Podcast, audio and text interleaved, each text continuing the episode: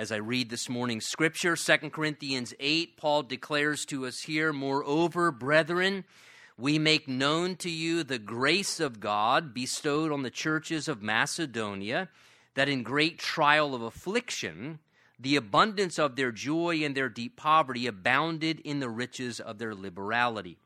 For I bear witness that according to their ability, yes, beyond their ability, they were freely willing, imploring us with much urgency that we would receive the gift and the fellowship of the ministering to the saints. And not only as we had hoped, but they first gave themselves to the Lord and then to us by the will of God. So we urged Titus, as he had begun, so he would complete this grace in you as well. But as you abound in everything, in faith, in speech, in knowledge, in all diligence, and in your love for us, see that you abound in this grace also. I speak not by commandment, but I am testing the sincerity of your dil- by the diligence of others. For you know the grace of our Lord Jesus Christ, that though he was rich, Yet for your sakes he became poor, that you through his poverty might become rich. And in this I give advice it is to your advantage not only to be doing what you began and were desiring to do a year ago, but now you must also complete the doing of it as there was a readiness to desire it, so there also may be a completion of what you have. For if there is first a willing mind, it is accepted according to what one has and not according to what he does not have. And Father, we humbly ask as we move through this portion of the Word of God that every intent and purpose behind why your Holy Spirit inspired and gave to us this portion of your Word and these truths, that they would find their proper place in our heart presently today as your people. Lord, we ask that you would prepare us, give us an ear to hear what your Spirit would say this morning. Again, we don't want wise or persuasive words of a man to be heard, but to experience the demonstration of your spirit and your power, speaking and telling us things that we need to hear that would benefit us. So, Lord, speak now through what you've spoken by your Spirit's ministry, we ask together in Jesus' name. And everyone said, Amen, amen. You may be seated. You know, even as a part of the training process of a child who, if you haven't noticed, first words tend to usually be mine, right? Those are very common first words with children mine or no, one or the other. Usually they hit one of those two. But often it is mine. We hear that. and teaching them that the world is about more than just them and their wants and their desires and their needs, and that they need to overcome that selfishness and learn to share and think about others. That same process of development seems to kind of just be something that we all continue to keep learning all the way through our lives. Learning the importance of things like sharing and generosity and giving and especially all the more as God's children. And we're going to see in this next section we go through together, chapters 8 and chapter 9, deal with this subject of Christian generosity or Christian sharing or Christian giving. And the background of what Paul's talking about is important because it helps, by way of context, to really set the stage and understand best what Paul is actually talking about in these particular verses. You notice that when we were reading this morning, there in verse 4, Paul made mention of this gift of the ministering of the saints. So he talked particularly about this particular gift that was going to be given that would minister to help particular saints or believers. Now, other places in the Bible, this same financial gift that Paul wanted to collect and then deliver or distribute to a particular group of saints is described elsewhere in the New Testament. It was to assist predominantly a group of Jewish Christians who mainly made up the church there in Jerusalem who were going through very hard times financially. Paul says in Romans chapter 15, referring to this same thing he's talking about in these chapters, Romans 15, Paul says there, I'm on my way to Jerusalem in the service of the Lord's people there for Macedonia and Achaia were pleased to make a contribution for the poor among the Lord's people in Jerusalem. See, we know that historically, many in the Jerusalem church who were predominantly Jewish people, there were Gentiles there too, no doubt, but the majority of the Jerusalem church were, were Jewish people who had come to trust in Jesus as their Messiah. And they were enduring a hard time economically, going through a hardship, predominantly due to two things one being persecution as a result of their leaving Judaism and the ways of Judaism and turning now to follow this man, Jesus of Nazareth, believing him to be the Messiah and the Savior, many of them, as the result of that at great cost, were abandoned by their own families. They were banished by the society as they left Judaism to become followers of Christ. Many of them lost their jobs as the result of their beliefs. Many of them were unable to even find jobs because the beliefs that they now held in Christ as his follower. Others were unable as well to do things like even purchase food. They were being refused the opportunity to be served in the marketplaces because they didn't meet what the society felt was the right criteria to serve such people. They were being shunned and ostracized because of their commitment to Christ and because of the beliefs that they held. And then on top of that, we know historically a severe famine struck the area of Judea, which was where Jerusalem, of course, was. And that famine, of course, caused great economic struggles and poverty and hardship as there were lack of resources available. So this caused a season of severe financial hardship upon those who were part of the Jerusalem church. And Paul, becoming aware of these things, had it on his heart to want to do what he could to help them in the midst of this time of struggle and need. And so Paul had this idea that what he felt would be a blessing was to gather a love offering of financial help amongst the Gentile churches that he had planted and established many of them, and that they could gather this financial contribution and then deliver it to their brothers and sisters in Christ there at the Jerusalem church, who were particularly going through a very hard time economically due to the situation upon them. And he felt this offering could also be a beautiful illustration of their unity in Christ that it didn't matter whether they were Jew and Gentile, though there was great ethnic and racial tension typically between Jews and Gentiles, that they were now one in the family of God, and he thought this would be a great unifying thing, as well as it was just a great way for the body of Christ to show their love in caring for one another as a particular group of them were going through a time of real economic hardship. And Paul had been speaking about this collection and this gift that he wanted to take to then deliver to the saints there in Jerusalem through many of the various Gentile churches. And when he first spoke about this about a year or so ago to the Corinthian church, when they heard what Paul's intention was, the Corinthian church said, Count us in. That's a great idea. We would love to do that. If there's some way we can help the suffering believers there in the church in Jerusalem, we would absolutely love to help. And they indicated they plan to participate in this particular project to help God's people in this way in hardship. And Paul had already given the Corinthians instructions how they were to then participate in doing that. We saw that in 1 Corinthians chapter 16. Paul literally gave instructions to them how to go about this project that he wanted to do. 1 Corinthians 16, if I can remind you, he said, Now about the collection for the Lord's people, do what I told the Galatian churches to do. On the first day of every week, each of you should set aside a sum of money in keeping with your income, saving it up, he said, so that when I come, collections won't have to be made. Paul said, I don't want to make money the emphasis when I arrive to visit. So he said, Set the money aside so we don't have to focus on that when I come. And then when I arrive, he said, I will give the letters of introduction to men you approve, and we will send them with your gift to Jerusalem. If it seems advisable for me to go also, then he says, They can accompany me.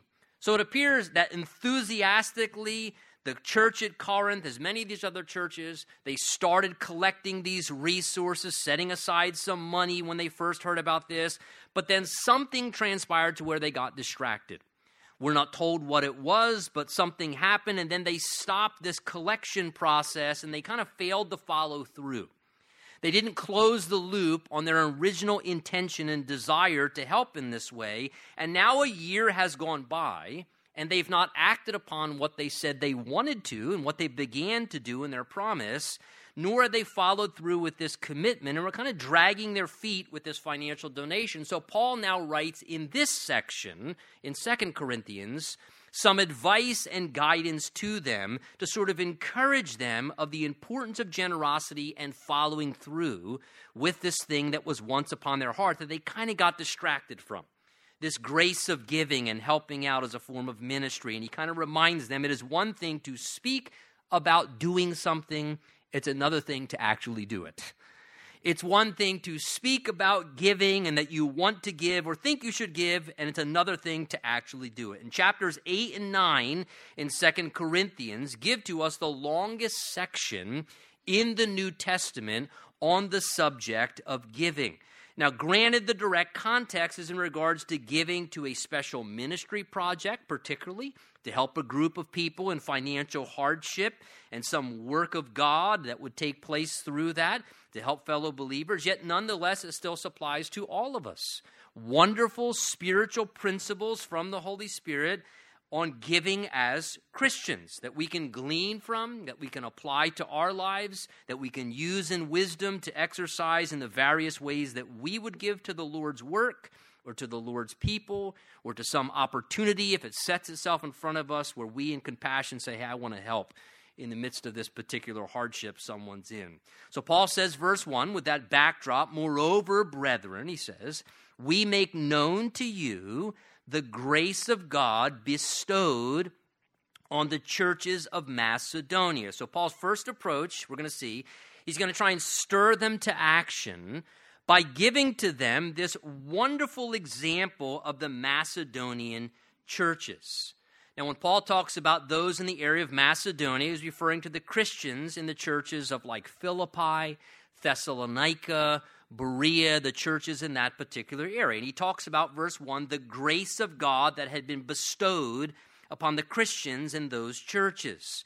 And when he talks about the grace of God bestowed upon them, what he's describing there is God's supernatural favor given to them, to give them a supernatural grace and favor to do something particular, a special enablement. The idea here of the grace of God bestowed upon them could also picture how their lives were made beautiful in this way by what God enabled and led them to do. The Bible speaks of how at times we are all, as Christians, on occasion, given a measure of grace, supernatural help from God. To do things, whether it's serving or to bless others. Romans chapter 12, verse 6 says, having differing gifts according to the grace given to us, let us use them. So, here, when Paul talks about this grace bestowed upon the Macedonian Christians, here he's talking about this grace in relation to a grace supplied from God to be giving, a grace supplied to these churches in Macedonia to be generous and to share to help in the grace of giving. Now, why is that important? Because by nature, I know from my life and all of your lives and everybody else I know as people, by nature, we are very selfish. We are very stingy. By nature, sharing is not normal to us automatically. So, because of that, in order for us to become giving, to become sharing, to become generous, it requires a work of God's grace to change my heart. It requires a work of grace in the heart of every person to some degree to be a little less selfish, a little more giving, and especially to actually become generous. As Paul's going to talk about these churches, he's going to say they were super generous. I mean, he's kind of holding them up as an example, and he's saying, man, it was the grace of God bestowed upon them made them so giving. It made them so generous and, and helpful in the way they made an offering to assist the people there in Jerusalem. And again, this is a great example, and I believe something God wants to bestow as a grace in all of our lives. And this is why Paul's encouraging the Corinthians by this example. So he begins to describe how this grace bestowed upon them became evident as he goes on in verse 2. He says, The grace was bestowed upon them, verse 2, that in a great trial of affliction, the abundance of their joy and out of their deep poverty abounded in the riches of their liberality or free giving or generosity. For I bear witness that according to their ability, yes, Paul says, and beyond their ability, they were freely willing, imploring us, begging us that with much urgency we would receive this gift and the fellowship of the ministering to the saints. So Paul describes how they were freely giving despite their own time, notice, of present difficulty and enduring hardship. He notes here in our verses how they themselves, the Macedonians who had just given so generously, he describes here in these verses how they themselves were enduring a time, he says, of deep poverty. Deep poverty. Not just poverty, but, but he uses the, the term deep poverty. In other words, Paul's trying to indicate those Macedonian churches who gave the gift that they did, they were undergoing their own experience of severe financial lack themselves. In the time that they did this, Paul says, they were struggling just to take care of their own financial needs. Now, when he uses the language here, deep poverty, what he's describing is they were under tremendous financial pressure and lack of resources. We might say things like they were dirt poor, or they were struggling to pay their own bills. They barely had enough to get by themselves financially. And if that weren't enough, they were enduring a time of deep poverty. Paul also says they also were enduring a time of a great, verse 2, he says, trial of affliction. So they were in deep poverty and they were undergoing some tremendous affliction. Affliction just speaks of severe suffering. So they had their own hardships personally. The idea is they were going through their own difficult season in life. They were suffering painful things themselves and, and were going through a time when they were hurting. And yet, notice Paul's trying to point out amidst their great suffering and despite their own deep poverty, instead of making excuses and self preservation why they couldn't give or they couldn't help or they weren't able to do anything, Paul is so impressed. He says, instead, verse 2, he says, in their abundance of joy and out of their deep poverty abounded the riches of liberality.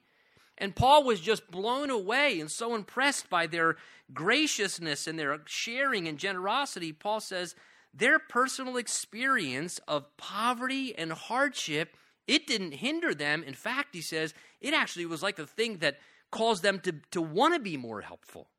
And I think what Paul's trying to indicate here and bring to the service is their own poverty and their own problems gave them tremendous compassion to want to help other people that were hurting.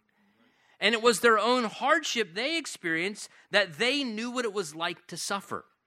And because they knew what it was like to suffer, because they knew what it was like to struggle and to deal with hardship, that's what gave them a heart to want to help other people around them when they saw them in hardship. It was the very thing that softened their heart, their own pain, their own problems, their own struggles, because suffering times of hardship ourselves is often what tends to make us much more sensitive to the concern for other people that are hurting around us. Instead of being hard hearted and oblivious, typically it makes us more willing to help because we know what it's like to struggle or we understand what it feels like to go through pain or to have lack. And typically, those who've gone through the most tend to be those who are most sensitive to helping other struggling people.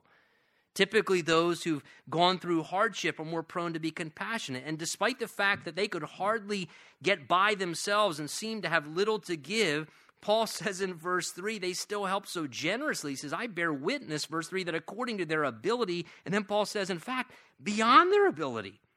They were freely willing. That is, they were freely willing to still share. And, and again, what this reminds us of is we realize that giving is about a heart attitude. It has nothing to do with amounts of money. Some can give, listen, folks, some people can give financial resources and it doesn't cost them anything because they have so much excess it's really not even meaningful. It could be for some just a tax write off for their business. it makes their end work out better, or to some degree, you know, somebody can give a, a large sum of money, but in comparison to the resources they have, it, it really doesn't even faze them. So it's not about the dollar amounts at the end of the day, it's about how we go about doing what we're doing. And this is what Paul is drawing attention to because others can give, and it stems from sincere compassion and love and they do it because it pleases God. And it actually costs them something to do it. It costs them something personally. And this is where the true heart from God's perspective really matters most. Jesus revealed that, that it's not how much we give, but how we go about it that matters when he talked about the, the widow in Mark chapter 12. Jesus spoke of this story. He said, Jesus sat opposite the treasury, so he was watching the temple treasury, and he saw how the people put money into the treasury box. And many who were rich put in much. Then one poor widow came and threw in two mites. The idea is something like a fraction of a few cents, the idea would be. Some poor widow comes up, throws in her two mites, which makes a quadrans, and Jesus called his disciples to himself. And he didn't say, Hey, did you see the check that guy put in there? Jesus called the disciples over for their lesson now, and he said, Assuredly I say to you, this poor widow has put in more than all those who have given to the treasury that is combined that day. For they all put in out of their abundance, but she put in out of her poverty. She put in all she had, her whole livelihood. And Jesus was pointing out it wasn't the amount, it was the heart behind it. It actually caught, that was her livelihood. She may not get dinner that night, Jesus is saying, but she did that out of love for God and love for what that money could be used for. And Jesus was more impressed with the heart. And this is the same thing that Paul's pointing out, bearing witness to the Macedonians, that at the hardest time, they still help so generously and willingly. And Paul, you almost sense here that he felt compelled to almost like like stop them. You get the sense in the verses that Paul, no doubt, was looking at their situation. They're in deep poverty, they're going through affliction. And you have to wonder, I believe, if Paul was saying to them, Look, no way, I can't take this from you guys right now. You're struggling to get by yourself. I mean, you're in the midst of deep poverty and hard affliction. It's just not right. I mean, others will give you, you please, you, please don't do this. I can't take that from you because look what Paul tells us in verse 4 but they were imploring us with much urgency that we would receive the gift for the fellowship and ministering to the saints. In other words, Paul perhaps was saying, Look, I, I, can't take this. You, you guys are struggling yourselves. And it seems they started urging Paul, saying to him, Paul, listen, we're begging you. Let us participate. We know what it's like to struggle, right? We're in deep poverty. We know what it's like to struggle. We know what it's like to go through hard times. Please don't rob us from the opportunity. We want to be involved in this. We want to help our fellow brothers and sisters that are going through a very hard time themselves. I look at this here, they're, they're urging Paul, please receive this. And I think to myself, boy, what a total reversal of what we see in a lot of the madness of churches in Christianity. Paul, as their spiritual leader, is not begging them to give, they're begging Paul to give. Isn't that kind of backwards? Paul's not saying, please give, please give. They're saying, Paul, listen, please take this from us. Don't rot. We want to help those hurting people. We want to do something to participate. I mean, what a beautiful example. And the reason they had the grace to do that, Paul says, verse 5, not only, he said, as we had hoped, but they first gave themselves, notice, they first gave themselves to the Lord and then to us by the will of God. So the reason these Macedonians were so giving out of their tough situation is Paul says they had completely given first their own lives over to the Lord. And what Paul is reminding us here is this is where it must start. They had surrendered every area of their whole life over to Jesus, and because they had surrendered their life to Jesus' lordship, they were in a place in their thinking where their mindset was, Lord, I belong to you. You purchased me. Not one area of my life is my own anymore. I have no right over myself. Everything about me and my life is all yours. And see, because their heart was in that place where they felt they were just stewards of everything that belonged to the Lord and they were fully dedicated in their heart to the Lord, they let go of all of their rights. And it made it, therefore, much easier and more natural to let go of their right over any money that was in their hand. Because their mindset was, Lord, everything belongs to you. And that just made it all the more natural to be willing to just simply say, Lord, if it's your will to do this, to help these people, to utilize these resources, to bless those in hardship. Lord, if it's your will, we just simply want to obey. So Paul says, verse 6 So we urge then Titus that as he had began, he would then complete this grace in you as well. So Paul sets before them this inspiring example. And then he says, in light of this, he now starts to address their response in Corinth. He says, This is why we urge Titus, he says, that as he began this collection process among all the Gentile churches, that he would now come there and complete this process with you there at Corinth in the same way he had at the other churches. Verse 7, he says, But as you abound in everything, and now Paul commends them in Corinth, he says, You abound in faith, in speech, in knowledge, in all diligence or hard work, and in your love for us. See that you abound in this grace. Again, he's talking about the grace of giving. See that you also abound in this grace as well. So Paul reminds them they were indeed a very gifted church.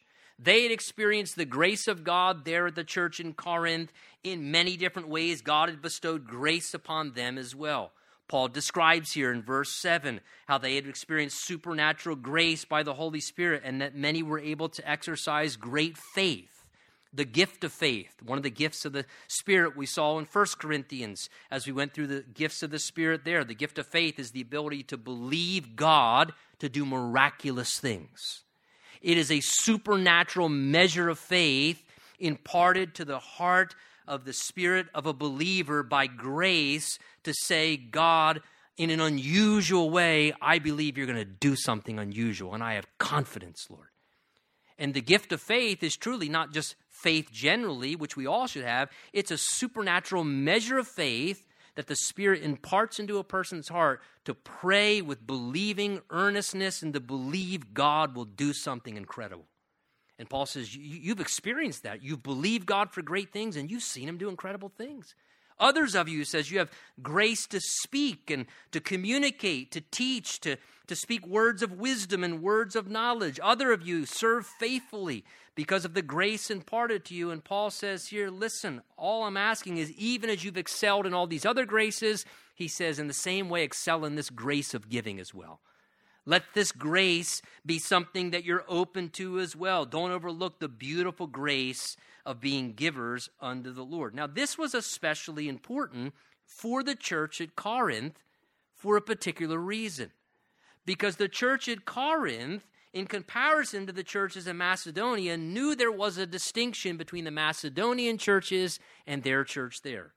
And that was very simply this the Macedonian churches lived just even generally at a way lower level economically. Not only were they struggling and in deep poverty at this time, but we know historically the Macedonian area typically tended to be an area where people lived at a way lower level economically, financially. Poverty was much more common in those regions. Now, where's the Corinthian church at? The Corinthian church is located in the area of Achaia a different region. And the area of Achaia, where Corinthian church was, was a region which was much more affluent and well to do. It just was an area geographically where typically cities and people, like the city of Corinth, lived at a much higher standard of living financially. And therefore, Paul the more is kind of holding them to account, saying, look, there's no real excuse while in this affluent area, and you there in the church of Corinth, who tend to be much better off economically with greater capability, should not exercise the grace of giving if people in the area of Macedonia are doing such. And Paul's bringing this to their attention, I think, to remind us as well of a spiritual principle that to be wealthy as one of God's people is not wrong. And God help us that we not demonize the rich or think there's something unspiritual about being rich and more spiritual about being poor. The Bible teaches nothing of that. There are many godly people who love the Lord that are endowed with wealth in the Word of God, and there are many people who love the Lord who are in poverty. That's not the issue. The Bible simply says it's the love of money that becomes the root of all evil. And so someone can love the Lord, and, and the Bible says that God is the one who gives power to create wealth. And as God's people, it is not wrong to be wealthy, but it is a stewardship. And that's the important part. To realize that if one is blessed in such a way to have excess to any degree, it is something to be managed as God intends it to be managed. To realize it is a blessing and it is an additional stewardship entrusted that that blessing of having extra in relativity to others. In fact, 1 Timothy 6, Paul gives specific instructions by the Spirit to those who were wealthy there in the church at Ephesus. And Paul particularly leads Timothy by the Spirit to give particular instructions to those who were wealthy in the church, which means what? There were some poor, some moderate, and there were some wealthy in the church. And, and Paul says this, 1 Timothy 6 command those who are rich in this present world not to be arrogant, nor put their hope or trust, the idea is in wealth, which is so uncertain, and boy, that's true in these days, right? But to put their trust in God, who richly provides us with everything for our enjoyment, command them to do good, to be rich in good deeds, to be generous and willing to share in this way, they will lay up for themselves treasures of a firm foundation in the coming age. So Paul simply says, look, if you've been endowed with wealth as one of God's people, he says, just realize it's a stewardship. God's given you that excess because he's trusted you to manage it. So manage it in a way with a gracious, generous, open hand. Look at it as a tool that you can use to help people in a way that perhaps others can at times. And here's what's, what's sad, and I'll tell you, and you can do your own research, but studies show, and this isn't just in the body of Christ, this is generally in the world too, but it is true within the body of Christ as well. Studies show that typically those who live at a lower economic status tend to give more consistently and more generously in relative proportion to their income as comparison to those who live at a higher economic status. Now, there's something very backward about that, isn't there? But that just again goes to show you the problem of the human heart. That, that studies show that both in the world and in the church, those possessing wealth are typically less prone to be as generous consistently and in proportion to their own income and to their wealth in relativity where those with less and who live at lower levels financially tend to give more routinely and they tend to give more in proportion at a higher level of their income, even living at a lower standard. See, it's important to remember is the very purpose of work and God's ability for us to work or to acquire money in any way, the Bible teaches is not just, listen, it's not just to pay our bills responsibly. That's numero uno. And if you're not doing that, start there. That is numero uno. You work to pay your bills. That's why you work, so that somebody else isn't paying your bills. But we don't just make money and work to pay our bills. We also, the Bible teaches, should realize there is a higher purpose than just taking the rest after we pay our bills for just self indulgence or buying bigger toys or, or getting a you know higher status of life and enjoying life a little bit more. Ephesians 4 says this anyone who has been stealing, that means selfishly taking what's not yours or you didn't earn. If anyone's stealing, you must steal no longer, but must, the Bible says, work. And then it says, doing something useful with your own hands that you may have something to share with those in need. See, the Bible elevates work. The Bible says we don't just work and acquire money responsibly just to responsibly take care of ourselves and bear our own load, but that we also, after doing that, can have a tool in our hands to look for opportunities here and there to bless somebody, to be kind to somebody. Right? We just went out to breakfast with a, a brother recently, and, and just looking around a restaurant and realizing, I mean, this is like there's hardly anybody in these restaurants anymore. And praise God, you know, one or two waitresses at least still show up and are willing to work. And, and how can you, in a situation like, not want to say, I'm just going to tip a little bit higher here? Because this lady's actually coming out and working still, at least. And there's hardly anybody in these restaurants. And again, just to, in these simple ways. I'm not talking about always grandiose things, but just to say, you know, just a few extra bucks, to be a little extra generous here. And, and God says, look, there's a higher reason for acquiring money and making money that we can be gracious and generous. And, and Paul wanted them to see this. So he says, verse 8, I speak to you, notice, not by commandment. I'm not, I'm not demanding anything or commanding something. He says, I'm just testing the sincerity of your love by the diligence of others. That is, the diligence of the Macedonians who were way less in a good economic position than they were. So Paul clarifies look, I'm not commanding you have to give. In fact, the next chapter, he's going to specifically say that you should give out of a willing spirit, and if you don't, it's kind of worthless. So Paul says, Look, I'm not demanding you have to do this. I'm not requiring some set amount of money, even that you have to give. He says, I'm just testing your heart to see where you're at and to let you see for yourself by holding before you the beautiful example of the Macedonian churches and their diligence to help out the poor people there in the church in Jerusalem. And he says, I, I want to give you a chance to kind of just do a heart check, see where you're at. And I think this is a good reminder for all of us because how we all handle the money that's been entrusted to us by the Lord is a great indication, many times, of just kind of testing where our heart's at in some ways. It lets us see some things about ourselves. Look what Paul then goes on to say, verse 9 For you know the grace, he says, of our Lord Jesus Christ, that though he was rich, yet for your sakes he became poor, that you through his poverty might become rich. What a beautiful example of the pattern of the greatest giving, sharing, generosity, sacrificial devotion we could ever have the work of our Lord Jesus. I mean, verse 9, there is the gospel right there in what's described. How interesting that verse, so beautiful. I mean, you could preach a sermon on itself. It portrays the gospel of Jesus giving away his life in order to give abundant, rich, eternal life and blessings to us eternally in what he has done for us. But Paul, by the Spirit, displays Jesus in this pattern as a gracious act of giving in human history in relation to giving another example here of just being generous and giving like our Lord. He says, You know what our Lord was like, and that's who we follow, Paul saying, right?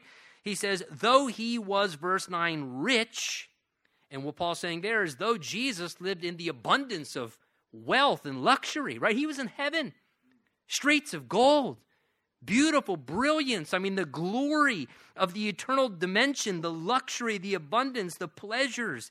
And he says, Yet, though he was in that rich condition, yet for our sakes, for us, he became poor. Not only did Jesus sacrifice and give up all the glory, think about it, of heaven's realm. Imagine what he was living in. And he gave up all the glory of that and he came down many, many, many, many levels and conditions to come down to this earth, this fallen ball of dirt with sin and hardship and problems, and to take upon himself a human body. And then beyond that, Jesus chose to live, if you study the Gospels, in very humble conditions, right? He, he didn't say, I want to be born in the best hospitals with the greatest GYN team and obstetricians, and, and then I want to live in the best, most wealthiest city on the earth. Jesus, when he came to earth to live as a man, not only did he, for our sakes, become poor, he, he literally did that. Jesus was born, if you look at what happened, in very humble conditions. He lived and was raised in a poor working class family of a common laborer. Jesus was born and then, worse, not only in bad conditions, even grew up in a very bad neighborhood. Does anything good come out of Nazareth, the Bible says? The idea is he was born in a rough city. He was born in a, in in a place where it was a, a, tough environment, in a rough neighborhood. Jesus never even really owned anything. You ever notice whenever Jesus does miracles or teachings, he always borrows stuff? Hey, does anybody have a coin? And then he starts telling a story about a coin. He had to borrow a boat to go out and teach. The guy even had to borrow a tomb for a few days. he owned nothing. Jesus said, I have nowhere to lay my head. Jesus didn't have a permanent house.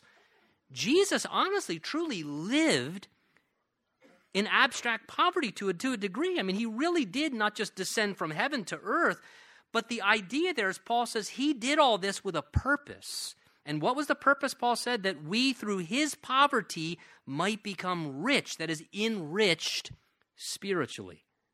And he's displaying what Jesus did. Our Lord gave so that we might be helped, that we could be benefited, that we could be spared, that our lives could be enriched. And to the degree which Jesus, who was rich, became poor for our sakes, that we might become rich, it's, it's unfathomable to really think it through, to really understand the degree he did that. But Paul points this out as a pattern because he's trying to say, look, the Spirit of Jesus lives where now? In us. And he's saying, so if that was the heart of our Lord, that same heart of our Lord is trying to live himself out through our life now.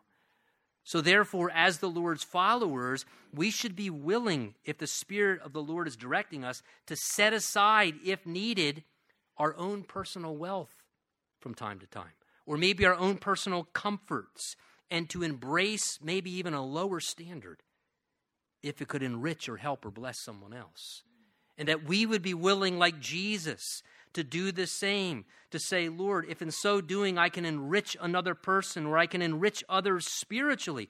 Listen, folks, what if it's God's will for some of us?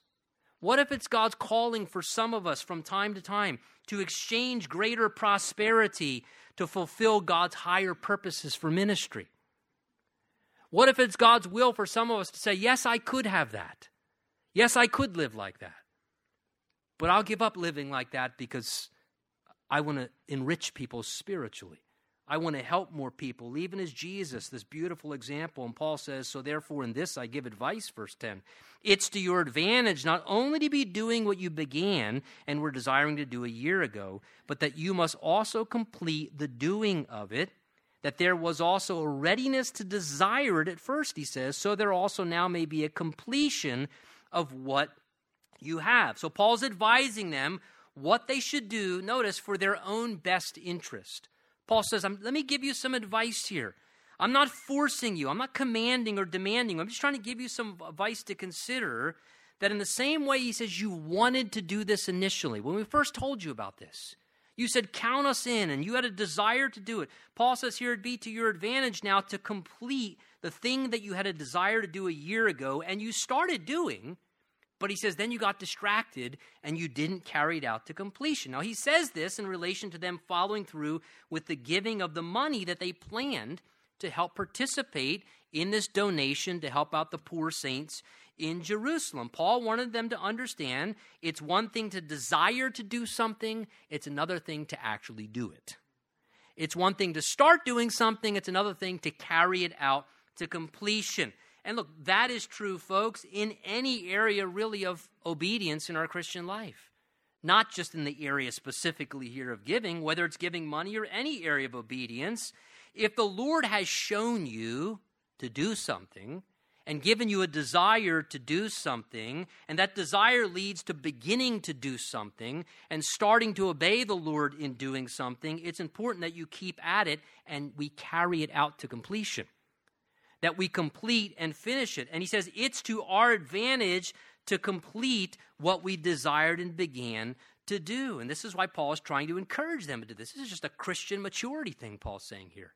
It's just following through with an act of obedience. Look, this morning, can I ask you by way of application, is there anything that you sensed that the Lord told you you were supposed to do? And I'm not talking about things where maybe we started doing something and I don't know, maybe the Lord didn't tell me to start doing something. I've done plenty of those.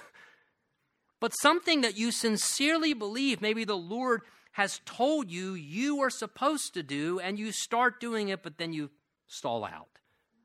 Or you get distracted, or you get derailed, and you've left it uncompleted and abandoned what you committed to. Look, if that desire was from the Lord, and you started doing it because it was from the Lord and started walking forward, it is important to complete what you started, to finish the thing the Lord gave you a desire for and helped you to begin that you would carry it out. Because the blessing is not knowing what we should do the blessing is in doing it. Jesus said john 13 blessed are you if you do these things.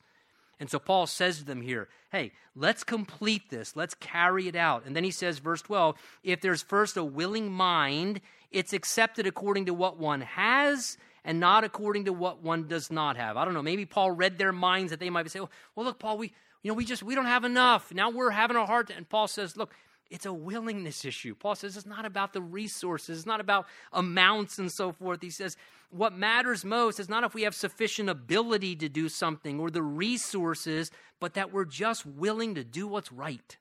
Because he says if we're just willing to do what's right, God will take care of the rest of the details. I love how Paul says in verse 12, what matters is if there's first a willing mind. He says you have to want to do it. A willing attitude is all God looks for. That's all really God does require of us that we be eager and ready with an openness to give something, to do something, to obey the Lord, that there's just a willingness. Because look, at the end of the day, it's, it's better to do even a little than to do nothing. Even just to do with a willing mind what you can do. It's not how much you can do, it's just are you willing to do something? Are you willing to some degree? Because the first step is willingness, whether serving, giving, whatever. And once we're willing and we step forward in willingness, guess who takes over?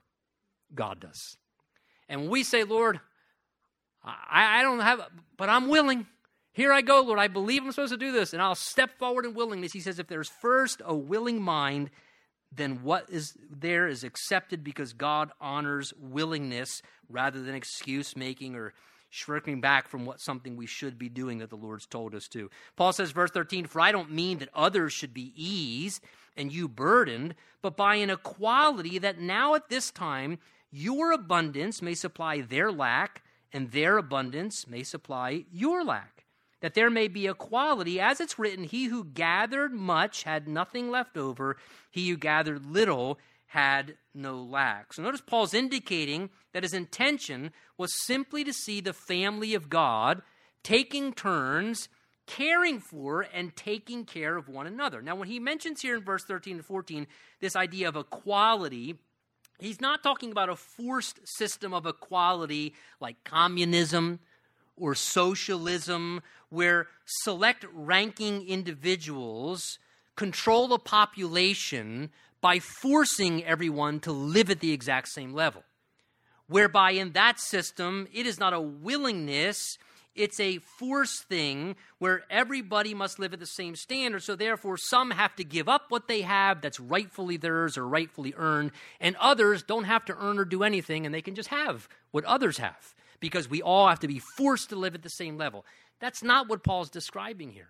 What the Spirit of God is describing here is a spirit led communal love that out of a willing heart, that the family of God would want to take care of one another and would see that as an opportunity to serve one another. That we all go through different seasons of prosperity or lack or up and down. And, and Paul says that you would be able, as the church of Corinth, to say, hey, right now we have excess. And they're going through a hard time right now, and they're lacking. So maybe we should just share some of what God's blessed us with to help them. And Paul says, and the wonderful thing is this that's what families do. That, that's what families do.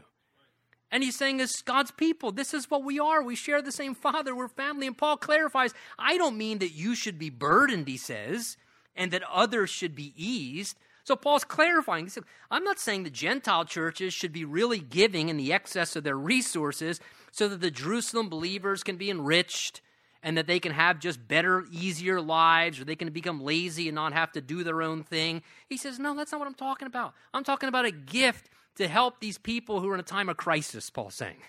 That's what I'm describing. Paul's describing giving them assistance in a time of financial hardship. And Paul then says, Now at this time, your abundance, look what he says, your abundance can supply their lack. Right now, you have the ability to help. You're in that season.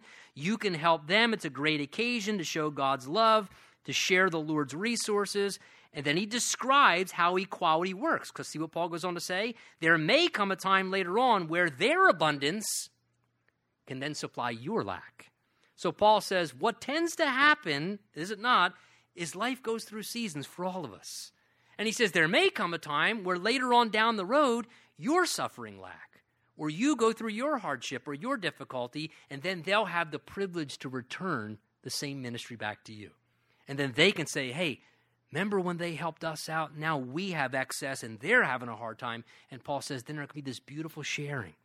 This way, where we just all, as God's people, show love for one another here, like a family. This is the picture taking care of each other, everyone having what they need. That's why Paul quotes verse 15 He who gathered much had nothing left over, he who gathered little had no lack. What Paul's quoting there is from Exodus 16 when the children of Israel go out every day. Remember when they would gather the manna off of the ground? And the, the instruction was simple God provided sufficiently every single day for every family. And He said, Go out every day and each family gather what you need for your own household. But don't take extra. Don't store it up. Don't hoard it. You take what you need for your size household, and God will abundantly provide every single day. And you remember what happened. If they selfishly tried to store up excess and extra because they didn't want to go out the next morning or they just got greedy, what would happen? It would quickly rot and it would breed worms and it would stink. And what lesson was God teaching them? Selfishness stinks. It's rotten and it will ruin your life. And no doubt God was conveying to them the lesson the lesson that if we as God's people just all remain open to the leading of the Holy Spirit and the love of the Lord towards one another, God will always supply sufficiently for what everybody needs. And there'll be this beautiful taking care of one another, and we won't be wasting resources. He says there, verse 15 He who gathered much had nothing left over, he who gathered little had no lack. God just took care of everybody, as the family just took care of themselves. Now, verses 16 to 24, don't panic. I'm going to move through them quickly, and I always intended to do that. Really, and this is the main, sincerely, it's only one page of my notes left. Sincerely. I just want you to pay attention because the predominant applications in the prior verses. 16 through 24 show us something very simple, one main point that in the area of financial management, notice as they process this plan of managing money and distributing money, I want you to simply notice that Paul clearly indicates in his last instructions here stewardship in handling God's money. That's the principle. He's going to say, do it in a way that's wise and ethical and prudent. Look what he says, verse 17. For not only had he, or excuse me, verse 16, thanks be to God who put the same earnest care for you into the heart of Titus.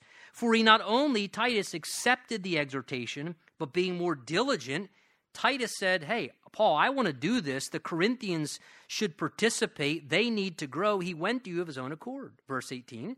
And we have sent him with the brother whose praise is in the gospel through all the churches.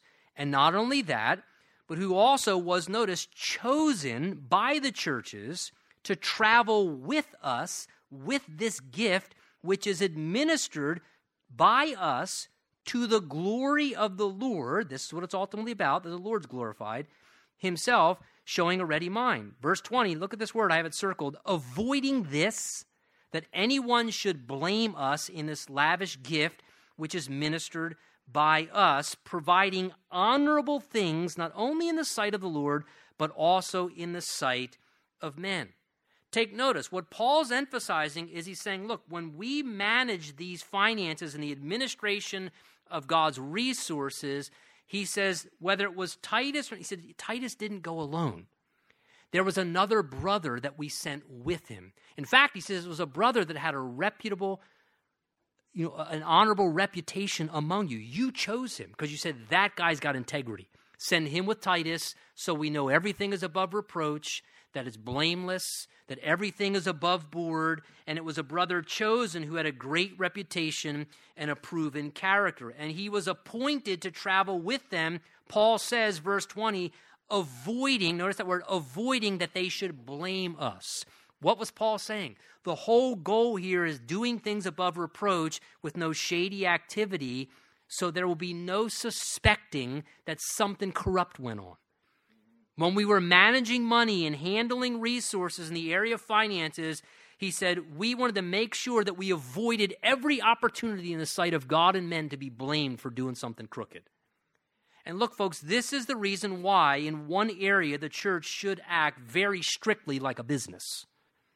This is why in our congregation we have very you know, extensive protocols of keeping checks and balances and how we do things and multiple people counting money and checks and balances and how we manage and look at things and different hands involved, making sure we protect not only from corruption happening with resources, but we even protect people's reputations so that people stay above reproach and there's no blaming of something going on. Paul says, verse 22, and we have sent them with our brother, and we have often proved diligent in many things. How much more diligent because of the great confidence which we have in you. And if anyone inquires about Titus, Paul says, I can vouch for him. He's my partner, my fellow worker concerning you. And if our brethren are inquired about, they are messengers of the glory of Christ. So he says, Look, we picked reputable men to do this men that are trusted, men with integrity, men who aren't sloppy, men who appreciate organization and order and keeping things with well records in this important area of God's money. Paul says, verse 24, therefore show to them and before the churches the proof of your love and our boasting on your behalf. Notice Paul says, Show to them what? The proof of your love. What is Paul reminding them as he concludes? It's not foremost about money, it's about showing love. See, look, folks, important thing to always remember God does not want you and I as his children to give because he needs money. God isn't asking us to give as his children to raise money. He asks us to give because he's raising children. And he's trying to raise us to be a little less selfish, a little more generous, a little more sharing and giving, to see a bigger picture, and to reflect, uh, reflect a father who is very loving and a savior who, though he was rich, yet he became poor for our sakes that we might become rich. Hey, this is the thing. In what ways could the Lord give you opportunity to show the proof of your love? Look for those avenues and pursue them. Let's stand together and let's pray.